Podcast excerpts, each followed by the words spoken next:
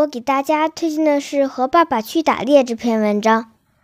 我推荐的理由是，雪地里全是动物的脚印，它们都能找出兔子的脚印，真的好厉害呀！和爸爸去打猎，天刚放亮不久，爸爸就带上我去打猎了。这么个大清早的，天可是真冷呀！雪地上布满了各种脚印。爸爸看了看地面，说：“这些脚印很新鲜，是刚踩出来的。这周围不远的地方，肯定躲着一只兔子。”爸爸吩咐我沿着脚印下走去，他则静静地守候在那里。如果兔子从他深藏之处赶过来，他总会自圆其兜上几圈，然后。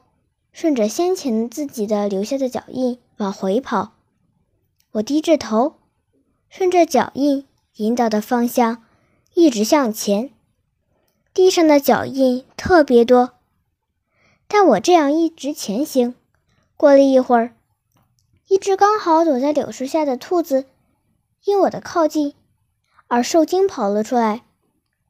那只兔子惊慌失措地迅速奔跑，兜着圈子。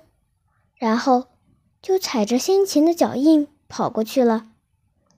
我焦急而兴奋地等待着一声枪响，时间一分一秒地溜走了。正在我心中充满疑惑的时候，突然一声枪响从森林里传了出来。我飞快地朝枪响的地方跑去，远远的就看在爸爸离十米远的地方。一只兔子躺在雪地上，一动也不动。我激动地跑上前去，捡起猎物，就和爸爸高高兴兴地往家里赶了。